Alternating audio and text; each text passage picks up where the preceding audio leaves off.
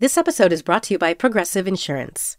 Whether you love true crime or comedy, celebrity interviews or news, you call the shots on what's in your podcast queue. And guess what? Now you can call them on your auto insurance too with the Name Your Price tool from Progressive. It works just the way it sounds. You tell Progressive how much you want to pay for car insurance, and they'll show you coverage options that fit your budget. Get your quote today at progressive.com to join the over 28 million drivers who trust Progressive. Progressive Casualty Insurance Company and Affiliates. Price and coverage match limited by state law. Hey, Dinner SOS fans. We'll be back next week with more of your dinner emergencies and a very special Valentine's Day game. But this week, we're sharing an episode of Condé Nast Travelers Women Who Travel, all about Latin American cooking. The show is hosted by Lale Arikoglu, whose dulcet tones you might recognize from our episode I Need a Group Trip Meal. I hope you enjoy, and I'll see you next week.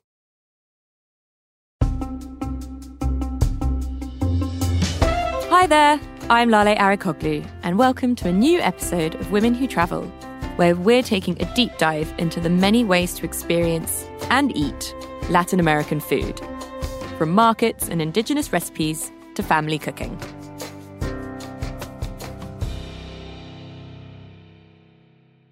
The way I perceive Latin American foodways as a whole is like a quilt, and each country represents a very colorful patch. And the ingredients are the thread that connect them all together, and they together make the quilt. I didn't want to talk to chefs. I didn't want to talk to people who just cooked for entertainment. I wanted people to, to tell me exactly what they made for dinner when they got home. That's Sandra Gutierrez, a food historian who's written four books mastering the art of Latin American cuisine. I grew up in Guatemala. I was born in Philadelphia. My parents were both Guatemalan. My dad a surgeon, my mother an economist, and they decided to go back to Guatemala to, you know, go back home. So I was five when I moved to Guatemala. My home food was extremely international. My mother had been raised in Europe throughout different countries in Europe my father Guatemalan, and my grandmother was a socialite in Guatemala. I say she was the Martha Stewart of the 40s, 50s, and 60s in Guatemala. I mean, she was amazing. What a fabulous description. I can't, I can't tell you anything different. She would set the most majestic tables with flowers that she picked in her estate, you know, and she grew fruits and she had a vegetable garden and she uh, raised chickens and it was just amazing. But she was a socialite. So people would always come to her house on Sundays. We were always there on the weekends. And I was a very shy child. And I would have to, as any Latin American child normally is taught to do, I would have to go into the living room where all the guests were. There could be eight people. There could be 48 people. You never knew. And so I would say hello to everybody. And then I would run away into the kitchen and I would hide there. And I was five, six years old when, um, her staff there would say, you can hide here, but only if you do something. And so they started teaching me how to cook when I was really, really little. And my first task was, I remember cleaning beans, you know, cleaning them up because they would have little stones or pebbles and making sure that the beans were clean. And the next thing that they taught me how to do were tortillas and mini tortillas because my hands were tiny. So I could actually pat my tortillas and make miniature ones for them to serve as appetizers. I think my favorite memory is being a six year old child and a nanny took me to the market while my parents were shopping. And I, of course, wanted to go see food. And so she and I went to the market and we bought our first, my first taste of Mexican chilaquiles. And this lady was just cooking her chilaquiles in really rackety tools and, and with different sauces and everything. And I remember saying, how do you make this? And she actually invited me to stand next to her and see how she made the chilaquiles. And I'm telling you, as a six year old, I was hooked. All I wanted was to know what was in the sauces, how she made them, why some were harder than others, why some were uh, cooked with enough sauce to make them stuffed like pasta and others were left crunchy where the sauce was just top on top of the cooked um, fried chips so that they remain crunchy. Um, it was immediate for me. It's always been something that I've had the curiosity and not afraid of tasting absolutely anything. I will taste anything once.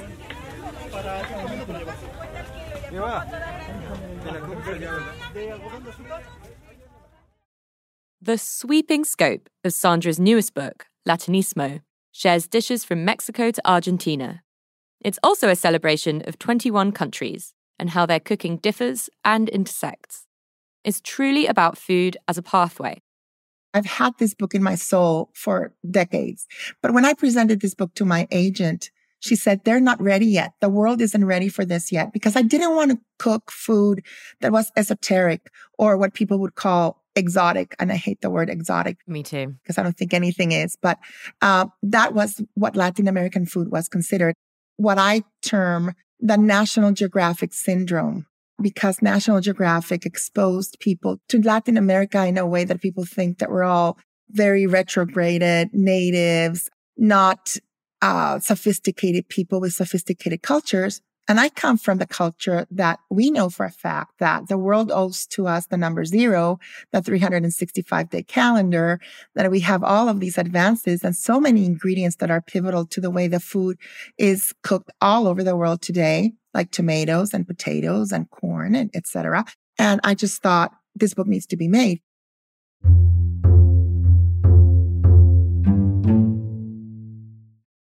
The National Geographic syndrome has presented this very like Tarzan like mentality about Latin American cultures that has permeated and has stayed that way for generations.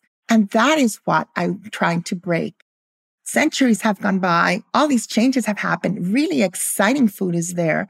And you walk in through the doorway of Mexican cuisine, which is the one we're most familiar with. And you enter into this house where there are other 20 other cuisines, other kitchens in there. And all of them are as exciting, as vibrant, as delicious, interesting, fun, and easy to make. They're not difficult to make, especially when you're talking about home cooking.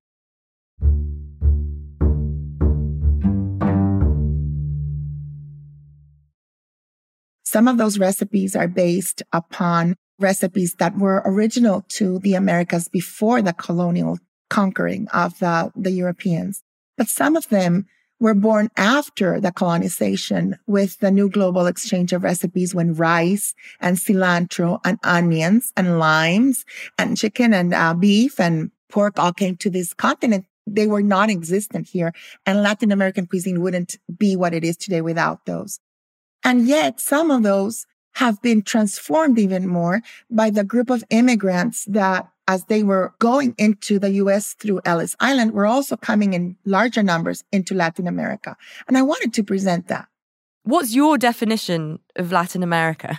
Latin America to me are the countries from Mexico all the way down to Brazil that share the same territory. So Mesoamerica, which includes Mexico, Central America, South America, and the Latin Caribbean. I did not include uh, some of the outlying island countries because they do not consider themselves Latinos. They consider themselves Caribbean or Afro Caribbean. Just out of interest, um, what are those particular countries? Uh, you have Suriname, you have Guyana, you have Haiti, you have other countries around that normally lumped together into Latin America, but they don't consider themselves Latin. And so you have this vast amount of land and cuisine and culture to cover and such a huge range of cuisines. Was it daunting? How did you even start? It's 21 countries, so definitely each one has its own flavor and they're so different from each other.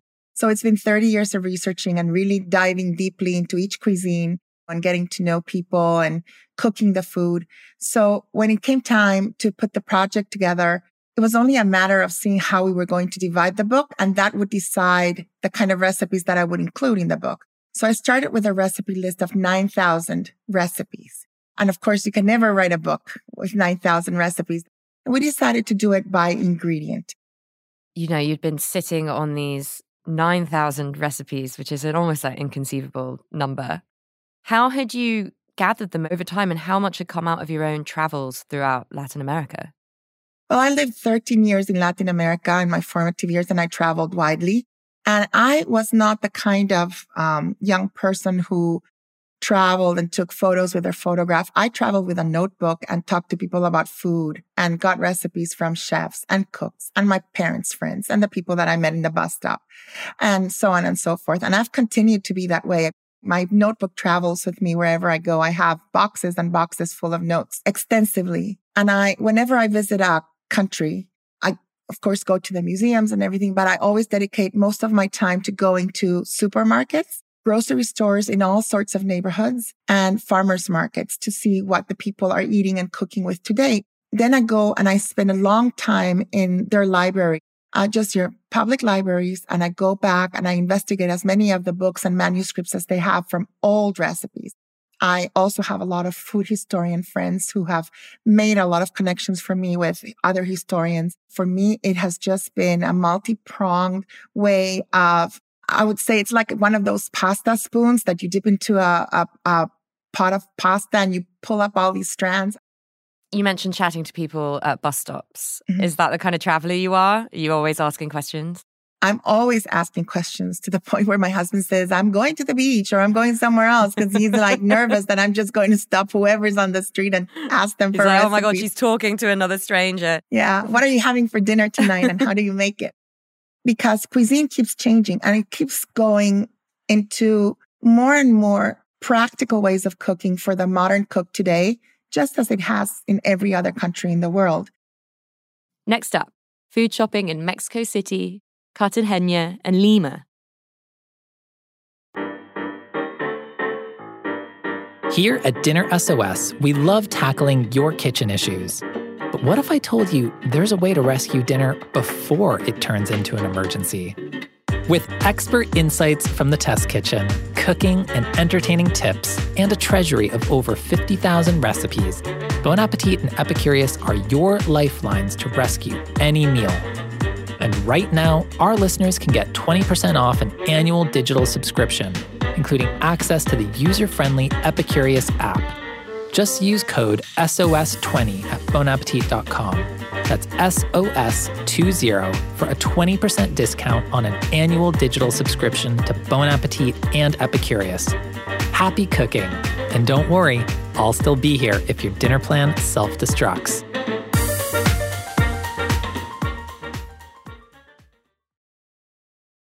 Apple Card is the perfect cashback rewards credit card.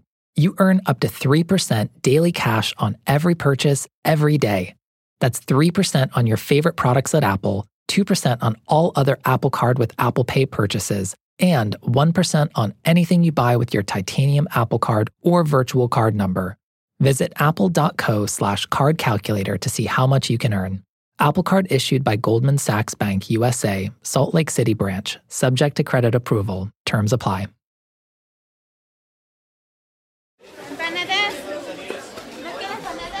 You were talking about home cooking.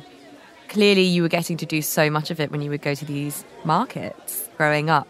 Well, the first thing is when you go to the Latin American markets, you get to taste a lot of things. So you develop that taste for freshness and for seasonality uh, when you're at markets. Uh, then the food that is sold prepared at the market, they're usually cooking it right there, and it's food that people will sit and eat in a little table or just pick up and walk with it, like empanadas, because you could carry it with you and keep on walking while you were eating it and tasting it. I have done some travel around Latin America, spent a lot of time in Mexico. I've been to Peru, I've been to Colombia, I've been to Chile markets are like I, feel like are a really important part of getting to know some of these places and particularly the cities. Like yes. mexico city you can't go to and not go to as many mercados as possible.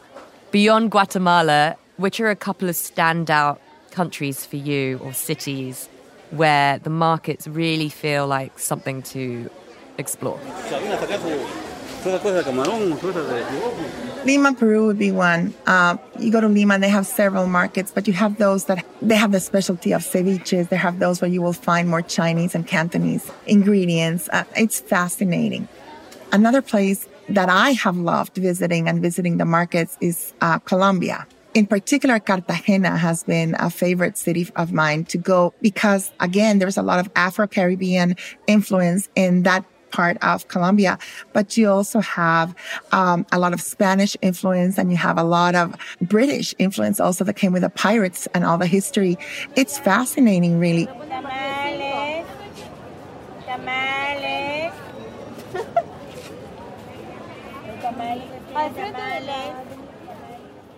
So I would say any city in Latin America that you can go, particularly on a shopping day, a market day, Guatemala Saturdays are a huge market day, for instance. And when you see people, what they're putting in their baskets or what they're holding in their hands, that's when you can walk to them and say, what is that? And what are you making with that? And Latin American people are so nice and so friendly, and they love to talk about food. We're both writers and curious and nosy, so I feel like it feels quite easy to go up to someone and ask some random question out of the blue. But for regular travelers, I do feel like go and ask someone what they're eating or what, what they're buying. At least in my experience um, in the countries I've been to, everyone just wants to chat and also share like share food. Yes, people love to talk about what they, if you think of a party where you don't know anybody, a great icebreaker is to ask them, Hey, do you like to cook or what do you like to eat or what's your favorite thing on this table? And, and they'll just start talking in and it's a great icebreaker. It's the same way of breaking ice or of bridging cultures, I think. I even do that here in the States. We have a great Korean store here in my neighborhood. And I will go in there and most of the products are in Korean. I don't know what they are. And so I'll stop people and say, excuse me, what do you use this for? You would see the amount of food recipes, blogs, YouTube things that people have sent me to so I can learn how to cook with the ingredient that I end up buying.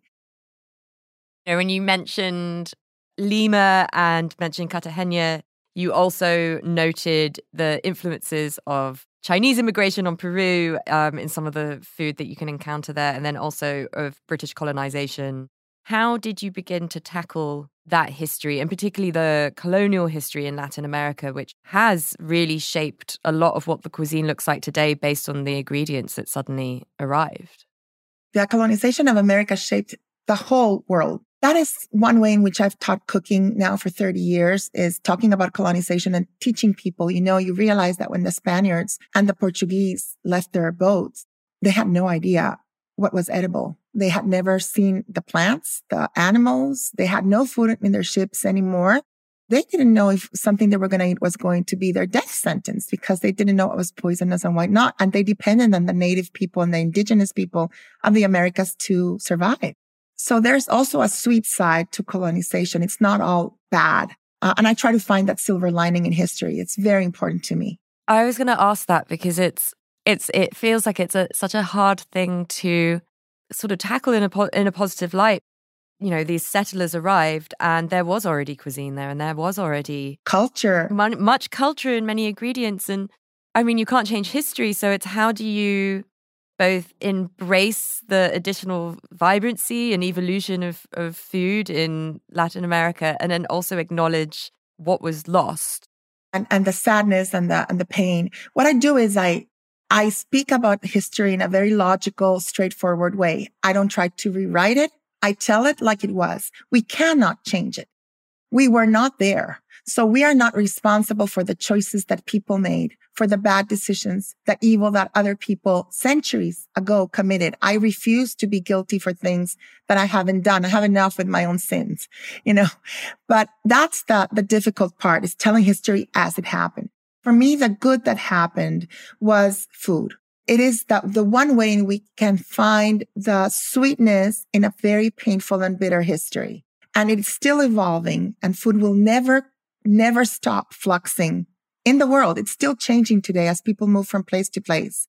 Colonization has always been the means by which foodways have come together and combined and have produced what we're eating in each country today.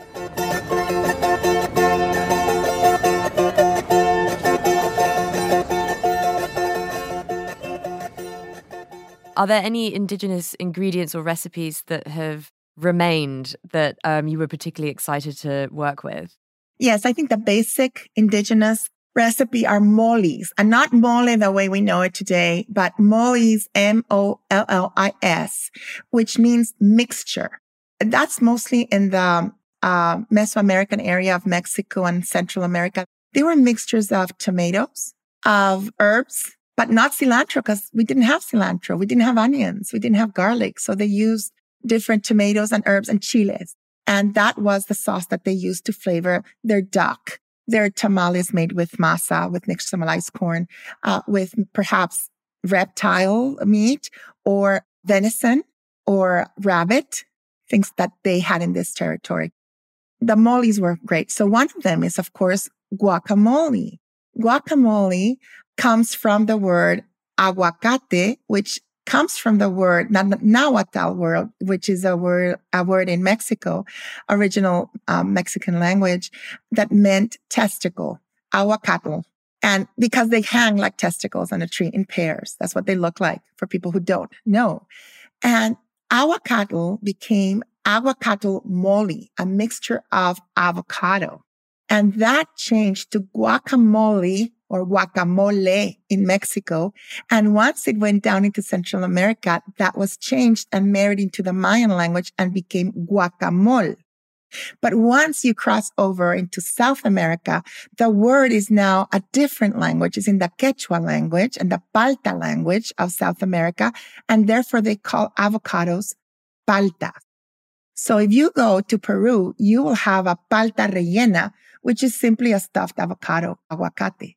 You know, you just think of people in restaurants all over the world dipping their chips in it and not thinking about the thousands and thousands of years of history they're eating in that moment. Exactly. And the importance of the avocado in, in, Latin history at the beginning, it was a source of protein, a source of healthy fat, you know, before uh, there wasn't any butter. There wasn't anything like that. It was a great source of, of vitamins. But also what I find fascinating is people eating food today that has gone through so much transformation, but the roots are still in the Americas. You wouldn't have pizza with tomato sauce without the Americas. Curry. You wouldn't have your chile peppers in Indian curries without the chiles of the Americas. Polenta without corn. And we can go on and on and on. Chocolate. Can you imagine Switzerland without chocolate? Europe without chocolate? One of my most favorite ingredients to showcase in both in classes, in lectures, and in my book is achiote or annatto seed. It's known by very many different names, but that is a, a seed from the Bixa orellana plant.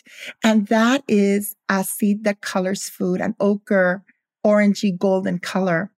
And I tell everybody around the world, if you've ever eaten orange cheddar cheese, you've been eating achiote your whole life because it is the coloring that gives cheddar its orange color. Sandra introduces her chapter on corn by saying she dedicates her own garden to growing milpa, beans, squash, and corn. They were known as the Three Sisters. After the break, there's another story she touches on the Men of Maize. Hey, listeners, Chris Morocco here. If you find yourself in a dinner crisis, the Epicurious app comes to the rescue. Not only will you unlock over 50,000 recipes from Bon Appetit and Epicurious, but you'll also receive daily personalized recommendations based on your unique preferences and dietary needs. Head to the Apple App Store and download the Epicurious app to kickstart your seven day free trial today. Don't miss out on this culinary adventure. Start your free trial and let the Epicurious app be your kitchen hero. Happy cooking.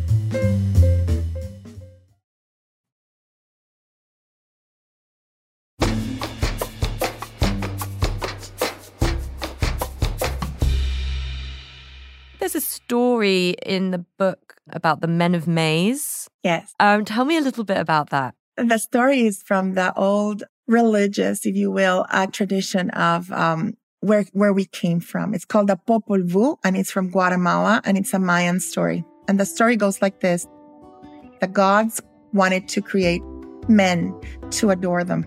They created the first men of clay, and they fell apart with the rain. They didn't withstand any of the rain. So that was a disaster. Then they created them from wood. But the men from wood were very hard. Their hearts were hard and they were very mean. So they destroyed them. And then they decide to create men from maize or hombres de maiz. And they create a man made of corn. And that man was so uh, sapient and so wonderful that they had to reduce the power of the men so he wouldn't equal the power of the gods. But then they saw he was lonely. So they, he was made of yellow corn. So out of white corn, they created the female, the woman. And from there on is the creation story of the Mayan civilization, Hombres de Maíz. It's a really fascinating way of seeing it. The actual manuscript wasn't discovered until the 1500s because it was an oral history that was passed. And when the Spaniards came and they came here for gold, for sugar, for riches. But their excuse was also to uh, convert the world to Catholicism, which which was uh, Isabella's, uh, the Queen Isabella's mission, and they destroyed all of that history. So that the manuscript, the original one that was found, was in the 1500s, but the history had been told orally for centuries and centuries and centuries, and it has survived. Kids read that book in school now, and they study it. You used the word uh, nixtamalized a few yes. times. Could you just explain what that is? Nixtamalization is the process that was discovered by both Mayans and Incas, but that actually where the indigenous people of the Americas discovered that they had to soak corn in lye or cal, which we call, which is calcium hydroxide, in order to remove the outer kernel of the corn that stopped niacin and nutrients from going into the body. That's how advanced these civilizations were. And so the lack of nixtamalization caused Europeans, when they took corn back to Europe, to get sick with a disease called pellagra because they couldn't absorb the niacin in the corn or the protein in the corn and they were getting very, very sick. That is why to this day, most Europeans consider corn food or fodder for animals only. So nixtamalization came to be very important, but it's through the process of nixtamalization that you make masa. And masa is what you use to make tortillas, what you make to use tamales, pupusas, and that's what produces arepas, for instance, a different kind of corn cake. And I created a method by which people can make masa the old fashioned way, but also make it in a food processor. What are some of the recipes in the book that would do well in soup and stew season? Is there, you know, what are the seasonal ones that you're particularly excited to cook? Okay, so one of them would be the sancocho from Panama. It's a sancocho de domingo. It's a chicken soup, but it's it's so simple to make. You sweat the chicken in a pot with some onion, and the green long serrated culantro, which is not the same as cilantro. And it's not the same because cilantro, when you cook it, goes black and this one remains vibrantly green. And then you just cook your chicken there, add some water. And at the end of the cooking time, you add nyame, which is the true African yam. It creates this velvety broth with chicken. Another one would be Guatemalan pepian. That is a stew. That is one that actually originates in Mayan time period in the ancient times, but that gets added ingredients from Africans, like sesame seeds, for instance, the Spanish, the beef, for instance. And it's a stew made with beef short ribs and it's cooked in a sort of mole sauce, which we call recados in Guatemala, which is a mixture of chiles and tomatoes and green tomatoes and seeds without much heat at all. But you cook it in a stew, you add some broth to it, you add vegetables like um, potatoes and green beans and carrots to it. God, that sounds amazing. In the Dominican Republic, they have a wonderful dish called pastelon, which is a lasagna in terms made with plantains instead of pasta. So it's sweet plantain layers uh, with meat in between and cheese. And it's like cutting into a lasagna, but it's warm and sweet and savory and warm. Uh, it's just one of those dishes that you can't stop eating.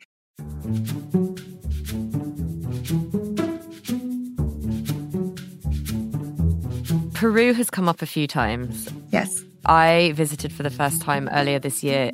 I went to the Amazon. Oh, wow. Which was, I mean, like, it is a total understatement to say it was extraordinary. It was, yeah. you know, the most magical, astonishing trip of my life. And I got to try so many fruits and other ingredients that are native to the Amazon and often don't travel out of the Amazon.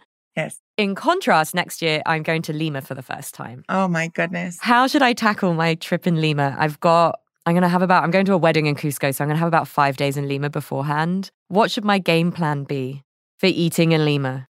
Well, I think you definitely have to go try some of the trendy restaurants so you can see what the novel chefs are making. Uh, definitely have to go to Gaston Acurio's place also because he has been, I think, the greatest ambassador to Peruvian food. But don't miss the markets. Don't miss the, the museums such as the Potato Museum because you'll see all the history. Wait, tell me about the Potato Museum. There's a potato museum where you can actually go and see all the 3,000 kinds of potatoes and the history and the colors and everything in the museum. It's just fascinating. What is your favorite dish out of the book to cook? And which is your favorite one to eat? Because they could be two different things. That is like asking me who was my favorite child. And it's, it's very, very difficult. I can tell you that for me, the recipes that mean the most are those that I got from my grandmother. And that would be the case for any Latin American who would find any comforting dish in the book that reminds them of something they've had in their past. And that is because food has the power. And I don't think there's any other creative outlet that does the same. The power to bring somebody back or a moment back in time, even when they're long gone. We can look at a painting and see a landscape and the way that it was for a moment in time in that painter's eyes, but we cannot bring back the feeling, the love, the in, in so many captions and the person almost back. It's almost as if you have that person sitting next to you. So for me, it's the comfort dishes in the book that mean the most when I eat them. Uh, now cooking for it, there are some that are, I love to cook them and serve them because they're very shocking to people when they try them and they think they're so gourmet and they're so easy to make. One of them is the Chilean pasta con palta, which is a, an avocado sauce that you toss with linguine and it looks like pesto. It looks, it, it feels in your tongue like an Alfredo creamy sauce and it's made with avocados. It's just amazing. And people think avocado and pasta, but it goes great and it's traditional.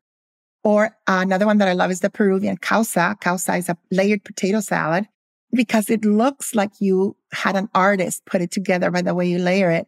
And it's the easiest thing to do. All you need is an, a tuna can open in both directions, you know, and just layer the salad through a can and then lift the can off and you've got a beautiful layered salad and people just think it's wow, fantastic. So those are two things that I like to cook for show, but they're super easy, super inexpensive. Um, the ingredients, you find them anywhere and they're just fun and they're, they start really good conversation.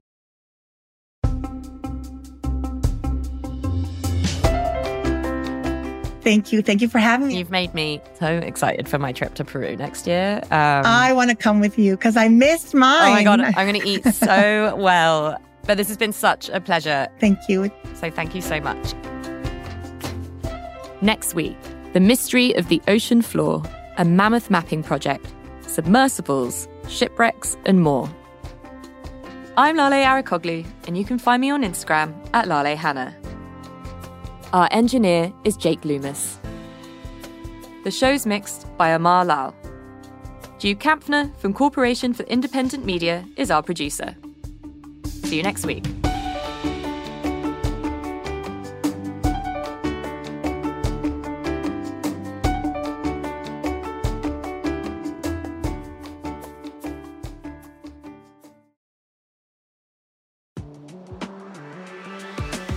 Hi, friends. I'm Cameron Rogers, mental health advocate, mom of two, content creator, and host of Conversations with Cam. This podcast is dedicated to having honest conversations, prioritizing your well being, and reminding you that no matter what you're feeling, you are not alone. We'll discuss mental health maintenance, the ups and downs of motherhood, the trials and tribulations of life, and have a lot of fun along the way. Whether you're knee deep in diapers or just trying to keep your sanity intact, this podcast is for you. Expect laughs, maybe a few tears, and hopefully some breakthroughs along the way. Make sure to subscribe and tune in for new episodes of Conversations Conversations with Cam every Wednesday morning.